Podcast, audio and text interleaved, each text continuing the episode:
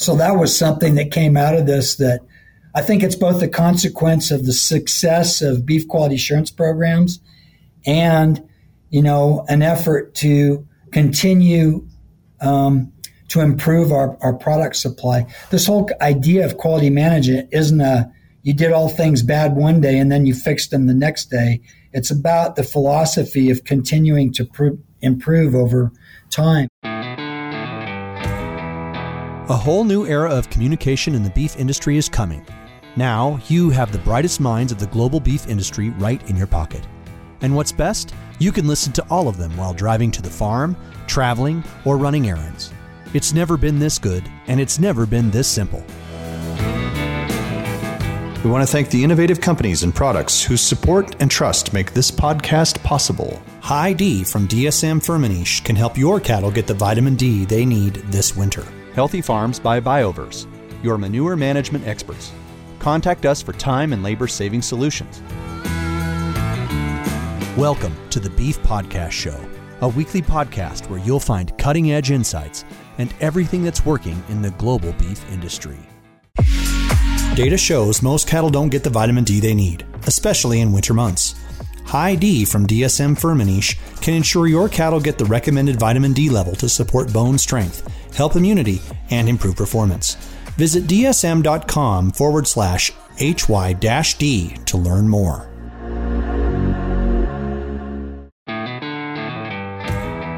Hi, welcome to the Beef Podcast Show. I'm one of your hosts, Brad White.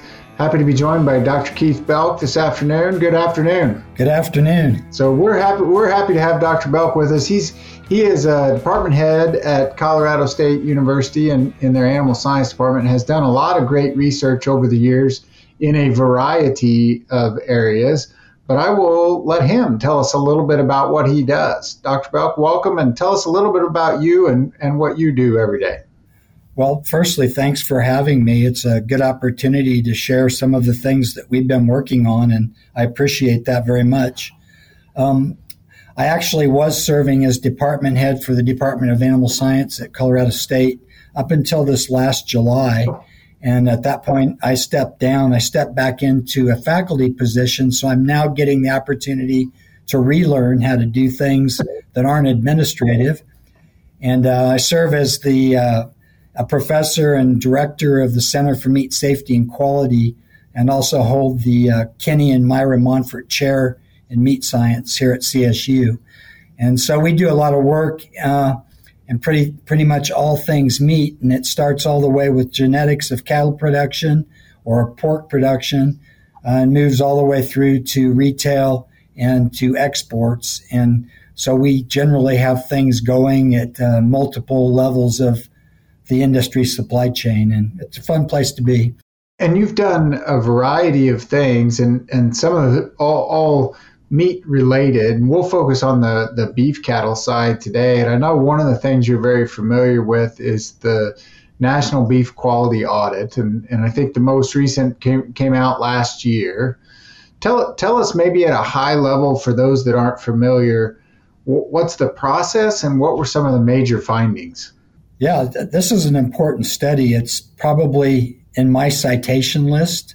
Um, it's some of the papers that are most highly cited in all of the work that we've done over the past 30 years. But um, it's a good question. The National Beef Quality Audit originated in 1991. Um, at that time, the National Cattlemen's Association, which subsequently became NCBA, um, they were looking at ways to um, help restore demand for beef. And a lot of folks won't remember, but um, we were in a nosedive relative to demand for beef in the late 1980s. And uh, so they were looking for solutions to that problem. And one of the things that they started looking at was a guy named Dr. Darrell Wilkes and Chuck Lambert, who were at, with NCA at the time. They started looking at this idea of implementing process control systems into the beef production chains to help improve the quality, which in turn would improve the demand for beef as an as an effort to get at this demand problem they were facing. And so they went all the way back into history and looked at the um, the ways that uh, quality management systems had developed and evolved over time um, and studied, for example, the works of W. Edwards Deming, um, who was a real famous um, statistician that was also involved with businesses around the world and establishing quality management. Um, most people would be familiar with the, con- the the Ford Motor Company in the 1980s. They were in dire straits. Um, the companies that Dr. Deming had taught quality management to in Japan, like Toyota and Honda and others, had captured basically a big chunk of global market share in automobile production. And it's because they were at that point producing products that were more satisfactory to consumers than the products that were being produced in Detroit.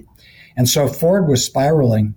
And uh, so Dr. Deming went in and helped Ford Motor Company implement these quality management practices, which is really just the philosophy of rather than trying to catch defects after everything has already been done and the product is produced, to build quality into the system so that you don't produce those defects to begin with. And uh, there's a lot of things now in our in our society that we do that with, but um, it was novel at the time, and so that idea is based on the premise that you can begin to manage things that you can measure. And so the guys, Darrell Wilkes and, and Chuck Lambert, they had this idea that we need to go out into the beef industry and measure what quality looks like so that we can begin to implement Dr. Deming's philosophies and manage those things so that we don't produce defects to begin with. And when you look at businesses that have done that over several decades, it doesn't just increase demand for the product, although that's one of the things that it does. It also reduces the cost of production dramatically. And so, as a consequence, the companies that have implemented that kind of philosophy actually become more profitable. So, these guys had what I thought was a really novel idea. Let's improve demand and address this issue we're facing at the end of the 1980s while simultaneously, you know, making the product more affordable to a greater number of consumers. That was an important aspect of this. And what they decided to do was the National Beef Quality Audit. So, um, if you're going to manage things, you need to be able to measure them. And so we went out into the industry and we took a snapshot of, you know, what things were important to uh, the people that make purchasing decisions up and down the supply chain of the beef industry um, and, and what things we needed to improve as an industry. And, and since then, now we've now conducted that study approximately every five years since. And so we were on, I think, the, I'll get this wrong probably, but the eighth or ninth round of that study. And uh, beginning in 1994, we also incorporated into it what we call the National Market Cow and Bull Study, which is, you know, the other part of the industry uh, where we take the cow herd that's producing calves, and those also enter the beef supply chain. And so we, we incorporated that part of the study into the National Beef Quality Audit. And so we've just finished up the 2022 round of the study. Um, there's basically 14 universities that are involved in the project. Um, my group here at CSU leads the phase one part of that study, which is uh, going out and interviewing people that make purchasing decisions up and down the supply chain. And then uh, Texas A&M University leads the other part called Phase Two, which is where we send a whole fleet of students all over the country into about 40 different packing plants to actually take a snapshot um, of what the quality and, and um, defect characteristics in the in the beef supply looks like at that point in time. Then we report that data back to the industry and they make strategic decisions based on what we're looking at. And so that's a long winded answer to what you asked me, but that's kind of what the, the National Beef Quality Audit's all about. No, that's perfect because I, I think it's often we don't have that perspective. And in retrospect, it all makes sense, but it was different. The industry was different when we're talking now 30 plus years ago in the 90s, 80s, 90s, when these types of things weren't done, and the quality of cattle was different, right? We've had a, a, an industry that's comprised of a lot of different people. Everybody had their own input, their own management style. Maybe describe uh, w- when this started. What would be expectations for the quality of cattle or the quality of meat and the consistency of the beef that we produced? What was it like in the early 90s or the, uh, yeah? Yeah, that's a, a great question, really, because it has changed a bunch. Yeah. Um, and part of the reason it's changed is because of this study. Uh, and, and, also the implementation of beef quality assurance programs around the United States. Beef quality assurance has been an important aspect to this. You, it, it is the it's the part where you implement new production practices to improve the quality and the satisfaction of the product. But to answer your question, if you go back and look at, for example, 1991, we, we had problems with cattle that were too fat, we didn't produce enough marbling, really simple stuff. Um, in every audit that I've been involved with, which is all of them, um, there's been complaints about cattle becoming too large, but yet they continue to become larger. So we haven't we haven't got that one solved yet. But um, but but the other things we saw were things like too many dark cutters. Um, for those of the audience that isn't familiar with dark cutters, that's a condition that's caused by cattle that are stressed. And once the, the meat is in rigor mortis, um, it, it, it binds too much water, and so it appears really dark to the eye, and so it's not very desirable. And uh, so we had too many of those, and uh, and and then there, there was an assorted other things. The one thing that didn't come up in 1991 was things that surrounded food safety, and um, you know, we, we think in the beef production sectors of the industry of food safety and quality management being together. You know, those are things that we address. We, we address both of those with our beef quality assurance programs. Um, but nobody talked about food safety in those days. And you might, you know, recall that the big problem hit the beef industry in 1993 when we had E. coli O157:H7 and so prior to 1993, people weren't thinking about, you know, beef-borne pathogens and things like that that, that would cause, you know, recalls and, and would make people sick and that sort of thing. So it wasn't until 1995 and even really 2000 that we started seeing, uh, for example, food safety issues show up. Um, now, by far and away, food safety is the number one criteria that they have an expectation that we meet in the food chain. And, and so we've seen a lot of changes like that over the years. A lot of folks will remember in 1991, we had a big problem with injection site lesions that were showing up in really valuable parts of the carcass, like the sirloin, the top sirloin, and the loin.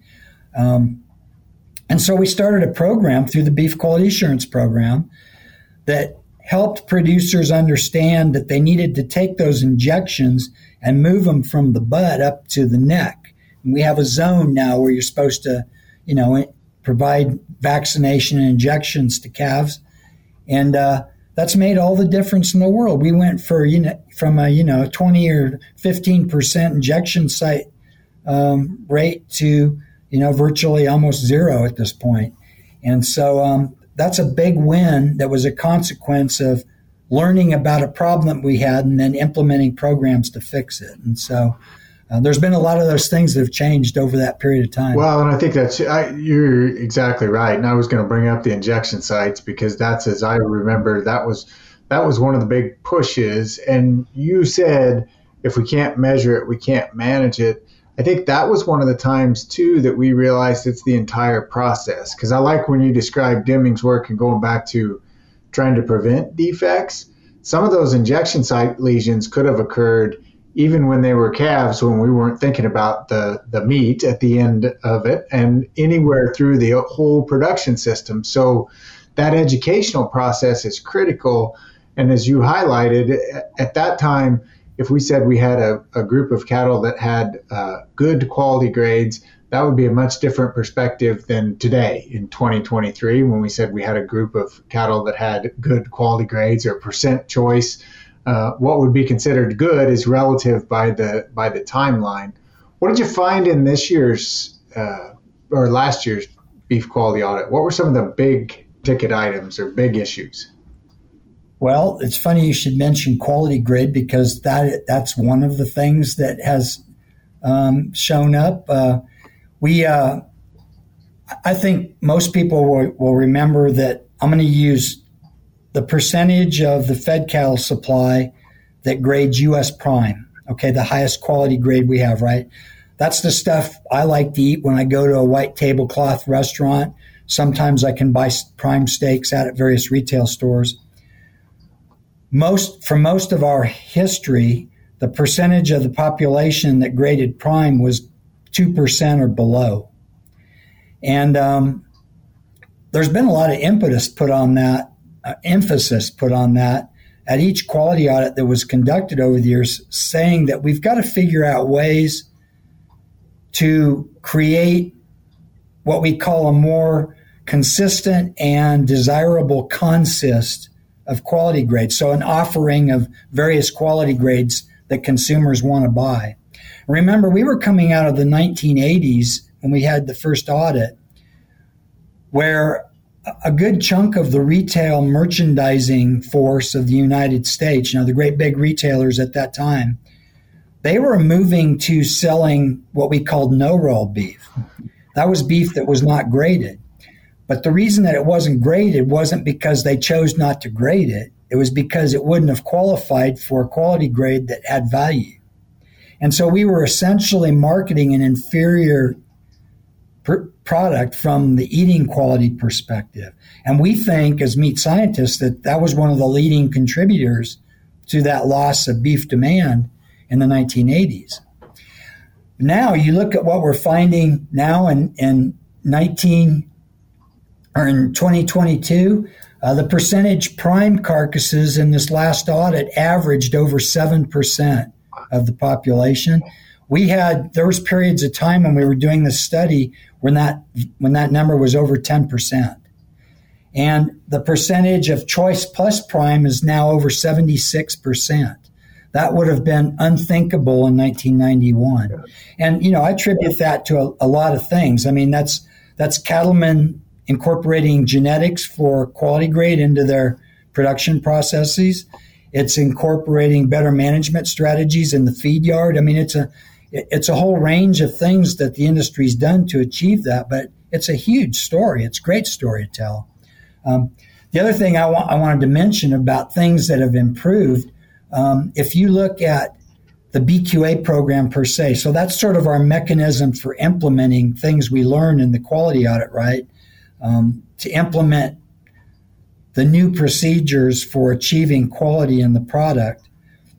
And one of the things that has been added between the 2016 National Beef Quality Audit and the 2022 Quality Audit was the transportation BQA programs. So the training of people that transport cattle, either as feeder cattle or as fed cattle or whatever, to packing plants, uh, and and and in, incorporating them into the BQA system. Because if you have a truck driver that doesn't understand, you know, what creates bruises on cattle or what the significance of bruises are on cattle, then you're going to wind up with, you know, still defective products after they pass through the packing plant.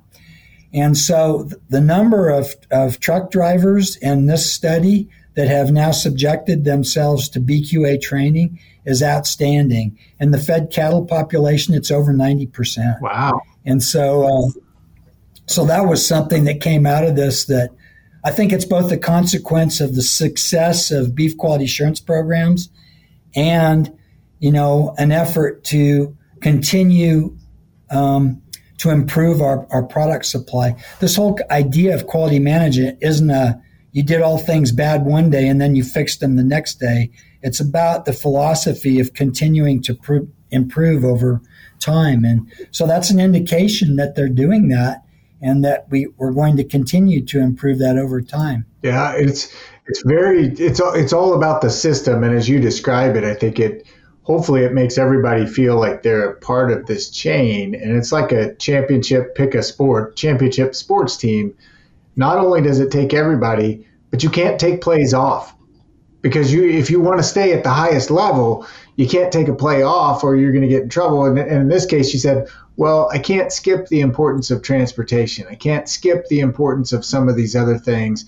There's nothing to look over because we're at a high, high level. And that just, just amazing where we've come on things like quality grade but but still some room there. So the the transportation, the quality grade, uh, any areas that you see as opportunities to to take the beef industry to even the next level. We've uh, we've got one problem that's sort of shown up and then didn't show up, and now it's showing up again. Um, as you know, a, a, lot of the beef we produce in North America goes into grinding programs for for food service, and particularly the quick serve restaurants. And it, it's really about 50% of the beef we produce. And what showed up again in this audit that it didn't show up in 2016 as prevalently, I would say, but it did again here, um, is the fact that we have foreign object contamination still a problem in the beef supply. And primarily the thing that identified as a problem was buckshot. So shot from, you know, shotguns. So there's people shooting our cows and our and our calves out there. Um, that's s- still a problem. We had when we do the strategy workshop, which is the last thing we do for this study, where we bring in leaders from all up and down the, the supply chain to to discuss the results and figure out what to do about them. Um, one of the people that came in was Dr. Wayne Morgan. He's in charge of food safety and quality programs for Golden State Foods, and they're one of the largest suppliers to the McDonald's Corporation. And so they make a lot of ground beef every day. And uh, he told us in, in that meeting that 365 days a year, they find shot in beef that they're grinding in their plants for, you know, they're going into quick serve restaurants. And so that's a problem that we've got to fix. And we're not, you know, I know for a fact that, you know, it's not ranchers necessarily shooting their cattle. It could be some, but it, it, there could be a lot of reasons this, this is happening. But as a beef quality assurance system, we've got to figure out a way to begin to address this. Do you, do you see that more? Uh, I want to follow up on the shot a little bit because you mentioned both, both fed cattle and cows bulls, the two the two components of that quality audit. Do you see the shot more in one of those populations than the other, or is it equal in both? Um, it, de- it, depends on which part of the audit you, you look at. Um, when we asked for um, dispensation records from the Food Safety Inspection Service, um, there was no plants, no packing plants that we audit in phase two that didn't have a problem and weren't identifying foreign object contamination. Now, in that case, it could be more than shot. It could be things like darts, which have also been a problem. Um, it can be, there's other things that contribute to that, um, things that are anomalies, you know. Um, wooden use of wooden pallets in the processing sometimes ends up creating foreign objects, but but shot per se showed up in 100% of the plants as a problem. And um, what that tells me is it's in both the fed beef and the market cow and bull um, supply chains. I'm virtually certain that you would see more of it from a prevalence perspective in the market cow and bull supply, just because cows are seem to be subjected to it, you know, more than fed cattle. Um, and I'm I'm thinking when I say that here of you know cattle that are running on public range and you know people could be shooting them or whatever, and you wouldn't really have much control over that. Um, those are those are the types of scenarios that we've got to be, begin thinking about relative to BQA. But um, but yeah, you know, it's probably more prevalent in the the market cow and bull supply than it is in the fed cattle supply. But we see it across the board. So that would be my guess too. It's uh, uh, just from my perspective, and I'm sure from from yours, it's unfathomable how that. I mean, because because how that happens frequently enough that we're seeing it at this level, and that that's something we definitely have to figure out. I want to follow up. Yep. You, you, said darts as well. So, so maybe tell us a little bit more. What what are you seeing there? What how frequently does that occur? Um, we don't see it a lot, but when we see it, it's a big problem. Yeah. I mean, a big problem. Um,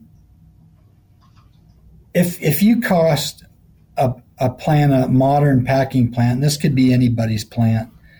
Um, if you cost them 10 minutes of downtime, then that's cost the industry a big chunk of money, you know, hundreds of thousands of dollars. And um, and so even though they don't see those as frequently, when they see one, it causes that kind of a problem in the plant. And um, so we're talking about darts that are being used um, through either air guns or otherwise that are being used to vaccinate or to um, implement injections in, in, cattle that are either on range or um, sometimes in feedlots. And um, it's it's a difficult thing. I'm not saying we should or shouldn't use them because I'm not, you know, a veterinarian, but uh, it's a difficult thing to control if you think about that process and they end up getting under the hide. And so we see them in, you know, variety meats and drop products. We see them in meat products. Um, I've sat in, in packers' um, plants, you know, where they'd have a series of them lined up on a desk to show us. And um, what I would say is that it, if if the veterinarian community thinks that that's something we ought to continue to use, then we ought to figure out a better way to control them so they don't end up in the food chain because they're a, they're a significant problem. And, and do they cause such a big problem with downtime because of their size or location or getting them out? Because you mentioned they, they cause more issues with downtime. Why why is that? All, all the yeah all the above. When, whenever you find them, depending on where they're located and how they're located, whether they're found with a metal detector or some other means. Um, I mean, it can be a lot of different reasons, but whenever they're there, they stop the chain. So, okay. Problem, problematic and certainly something to, to consider. And, and, and it goes back to what you initially talked about is we've made such progress working together as an industry that we need to be cognizant of anything we do at a point in that animal's life. It all follows through right? We can't have 15 bad days and try to have a good day at the end. It, it needs to be a lot of good days stacked up. That's exactly right. It's controlling every process that you use to produce a, a fed cattle or, or a market cow and bull. Uh, those are the ones harder to think of the market cows and bulls because they've got a lot of days. It's easy to forget about them, but you know what? They contribute a big chunk of the value to the beef industry. And I would lump into that category dairy cows. Yeah and so all, all of those have to be controlled um, if, if we're going to manage the, the product. I mean, think about how a consumer reacts if, you know, some for some way um, one of those foreign objects gets through the supply chain all the way to a consumer. I mean, you know there's going to be an instant lawsuit. Um, you know that it's going to cause all sorts of additional costs to address that um, from a number of administrative and, and um, plant management um, methodologies. And so, um, yeah, it's a it's a big problem, and so it's something we got to we got to work on. I think I think the BQA coordinators around the country are going to put some emphasis on that during the next five years. Yeah. So that makes sense.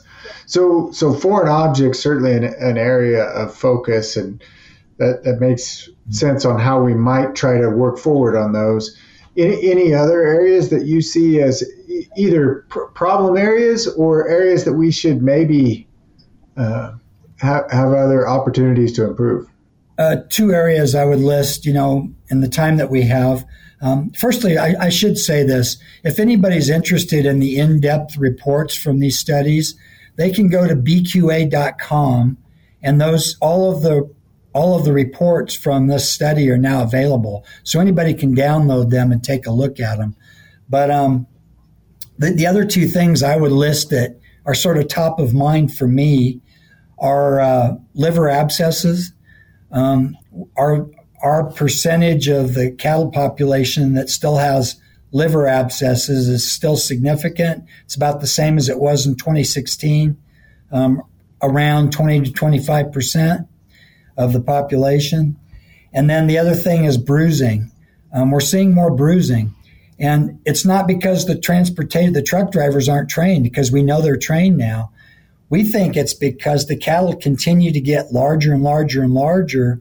Um, the bruises we're seeing, they're they're less they're not like deep tissue bruises like we used to see. So we think that the indications are that cattlemen are are treating animal handling practices um, with respect. They're doing the right things with cattle handling practices. We think.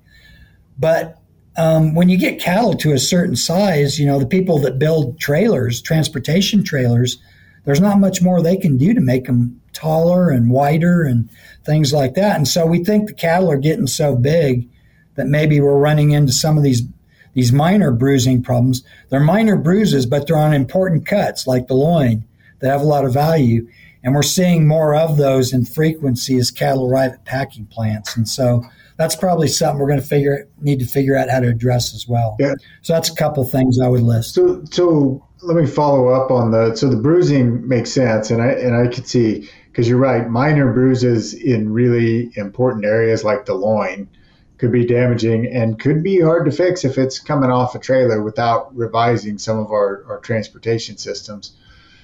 I'm not sure that the liver abscess problem will be any easier to fix, but tell us a little bit about why. Maybe tell us first why those are such a problem at the at the packing plant.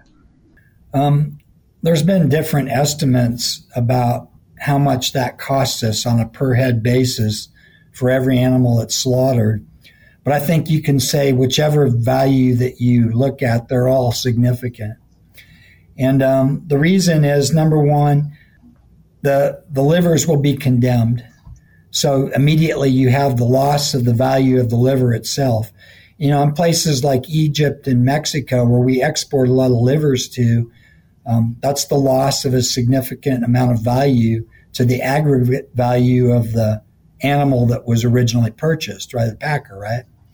Um, but the other thing that it happens is in some cases, those abscesses can burst and they can cause other condemnations while they're in the packing plant. And in some really bad cases, um, the abscesses themselves can cause a fusion um, in the abdomen of cattle where it fuses with the actual carcass muscle and, and other uh, tissues that are in there. And those have to all be then uh, trimmed out and removed. And so you have a huge yield loss there from actual carcass value. And so when you combine that with the fact that these cattle clearly aren't healthy, and so you probably also have a performance loss while the cattle are being fed in the feedlot or on grass if they happen to be grass fed, um, then you add all of that together and that works into a significant loss for the industry, um, that one little problem. And it's not an easy problem to deal with. You know, um, for years and years, we fed antimicrobials to try and address it, like tylosin. Um, the odds are we're going to lose tylosin in the in the future at some point because it's a macrolide, and so we're having to look at. Um, there's a big need for research in that area. I'll say it that way to figure out alternatives to prevent this problem from happening, while um, allowing you know performance and, and efficiency to also um, enter the industry. So yeah, absolutely. I don't know if that answers your question, but no, it does because it's a ch- it's a challenging issue, and and all of the other ones we talked about. I mean, at least with uh, buckshot or darts, the solution is straightforward. The implementation of the solution is a little hard to figure out, right? So we we just don't put those foreign objects in, and that's the goal. Uh, the, with yes. liver abscesses we kind of need both sides of the equation. We need to know how and when they're forming and how to better manage to prevent those as they go through. And, and that becomes a that becomes a real challenge as as we look forward. So so you know it, bother, it bothers me too that because I think people from outside the industry would look at that problem and say, well, this is an animal health issue um, that is a consequence of the way that we produce cattle. And that's actually not true because we see that same liver abscess frequency in non fed cattle just as much as we see it in fed cattle. And so it's something we're going to have to address across the population. Yeah, it is. You're exactly right. So in adults versus fed cattle, And and part of it is we have the, the beauty of cattle is they have that big rumen and it can digest grass. And the reason it does is because it's full of bacteria and protozoa and lots of other stuff, which, when drained out of there, go right through the liver. That's right.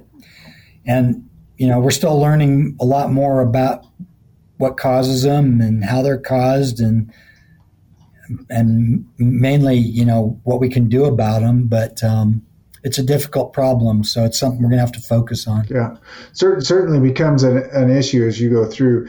What feedback after doing these for several years, the the beef quality audits? What feedback do you get from retailers, purchasers, quick service restaurant, anybody that on that end of the industry? How do they view it? Because as you and I, you described it, you and I review, look at all this progress we've made do they see it the same way or, or different? They do. And in fact, in this last round of the audit, they say that our perception, the, the perception of the beef industry is improving. Um, the image of the industry is improving. Um, I think that in terms of credibility with consumers, cattlemen have good credibility. They, you know, consumers trust and believe them. And that's a, that's a good thing. I mean, we need to leverage that. Um, by doing things right and by caring, um, it, it, makes a big difference to consumers. But the other thing, you know, is that uh, as time goes on and we continue to address some of these defects that, that we're still seeing, and you know, some of the defects are becoming more sophisticated and compl- complicated. Um, I think there'll also be a appreciation for that. And I think that will also show up in that image response that we, we see in the industry. But, um, you know, the BQA program, and I don't want to take up too much time discussing this, but the BQA program in 2016, when we did the audit, uh, nobody knew about it downstream. So once you got past the packing plant buyers of fed cattle, nobody knew about it. And we made a decision in 2016 that, you know, we need to do a better job of telling people the good things that cattlemen do to produce a safe and high quality product. And so they spent some effort on that. NCBA and other uh, groups have spent some effort in trying to help um, all of the players in the supply chain understand what beef quality assurance is and things that, that they're doing. And it's made an impact. And so this time when we asked um, let's say a, a retailer, did they know about the BQA program? They didn't always know to call it BQA, but they knew that there was programs in place um, that have been designed specifically to address these kinds of problems. And I think that too is contributing to a better image for the industry of, you know, of just being of caring about this stuff. So well, and I think it, it helps that there's a process right? It's not just you and I saying, "Hey, these this is how I do it," and you say, "This is how you do it." With BQA, you have the process defined in a series of best management practices that can be implemented across the country and really in a variety of areas, because that includes transportation, animal health, vaccines, handling of cattle, how we're how we're going to manage them to move them whether we're on foot or how we're moving them. So I think you're absolutely right. That process and being able to say it's not just us uh, coming up with things on the fly. There's actually protocols and systems and things in place to help go through. I think BQA has been incredibly valuable in that area. And you, you mentioned it before, but anybody that's interested in BQA, you can go to the, you can just Google BQA and you'll go right to the BQA site which is uh, hosted and has a lot of good information, inclu- including this information that, that we've discussed here this afternoon. The reason I like that program is it's boots on the ground. I mean, you have coordinators in all 50 states um, working to help producers implement and learn about good programming. And uh, so it's an effective program. And it's made a huge difference. That was, as I mentioned earlier, kind of my first exposure is we were talking about injection sites because it stemmed and it all stems back to the beef quality audit. Talk about injection sites, where we give them, how we give the injections, and thinking about the end game, right? Which sometimes we don't when we're we've got cows or calves that are a long way from harvest, but they all they all end up there. That's right. It's time for our famous three. We have a time and labor saving product for you. Beef and Dairy Agrislat by Healthy Farms is your solution. No more lugging jugs around the barn every month. With beef and dairy agrislat, you simply drop the slat through the floor twice a year, and it works to break down solids, reduces crusting and forming. To learn more, visit myhealthyfarms.com. I would like to ask you three kind of follow up questions. We're going to change topics. We're not on the beef quality audit anymore. We're going to ask about you.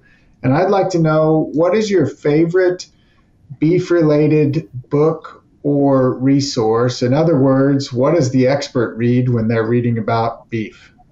Well, there's, I could list a lot of things. That's a hard one to narrow down to one.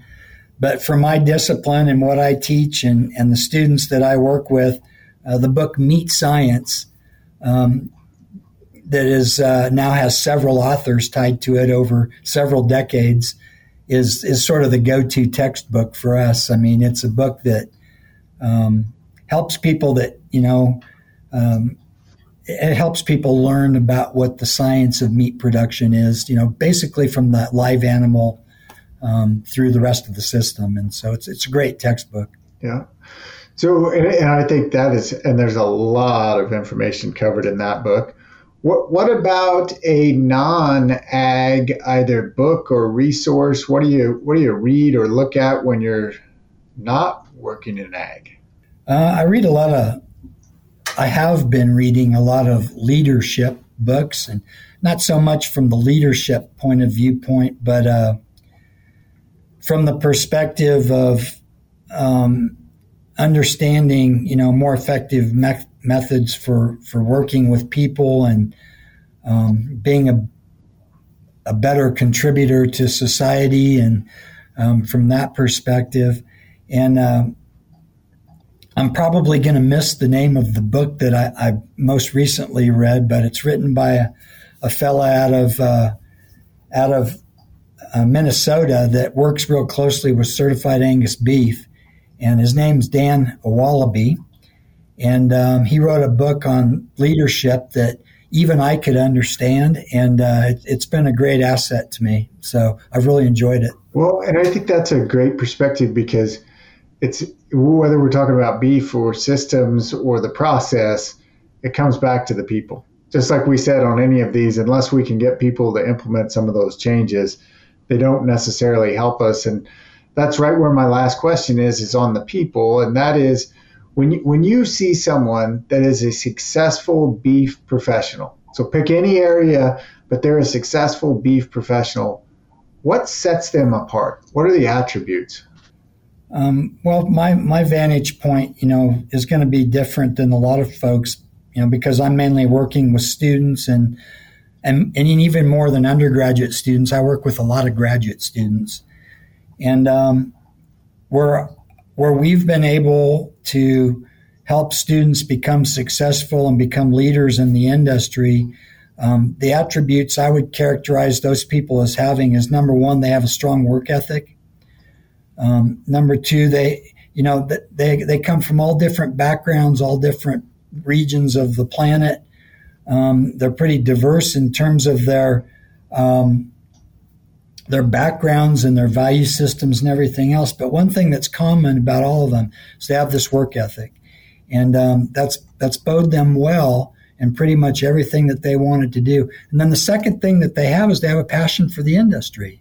Um, I don't see too many people that you know, go out there and um, they rise through the ranks and they position themselves to become, you know, truly impactful leaders in the industry unless they, they have some passion for it. I mean, they have to care about what they're they're working on, and so that passion something I look for whenever we're working with graduate students.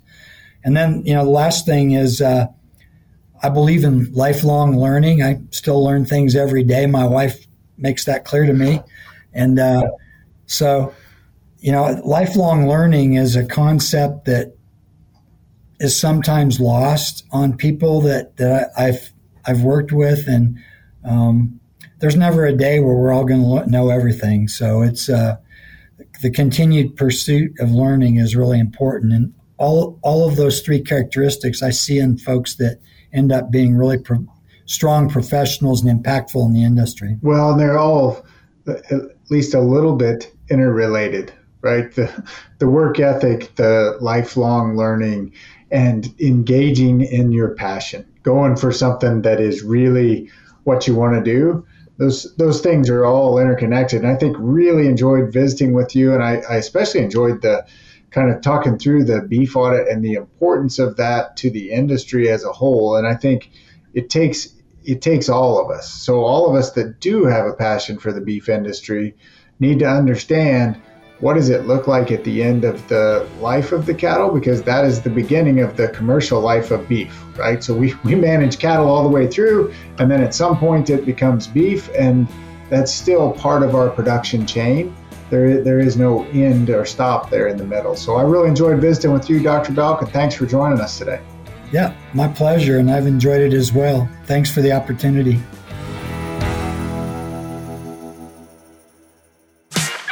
elevate your brand and captivate audiences through the power of podcasting? Look no further. Introducing the custom podcast brought to you by Wisenetics, where we take care of the behind the scenes so that you can focus on what truly matters. Podcasting has become an invaluable tool for brand awareness, but let's face it, putting it into practice can be a daunting task. It's incredibly time consuming and requires technical know how. But don't worry, we've got you covered. With our experienced team at the helm, we'll handle the operational aspects so you can channel your energy into what your company does best. Are you ready to unleash the podcasting potential of your company? Schedule a call with one of our specialists today at the link in the bottom of this episode. You'll also receive a free podcast strategy consult tailored to the unique needs and goals of your business.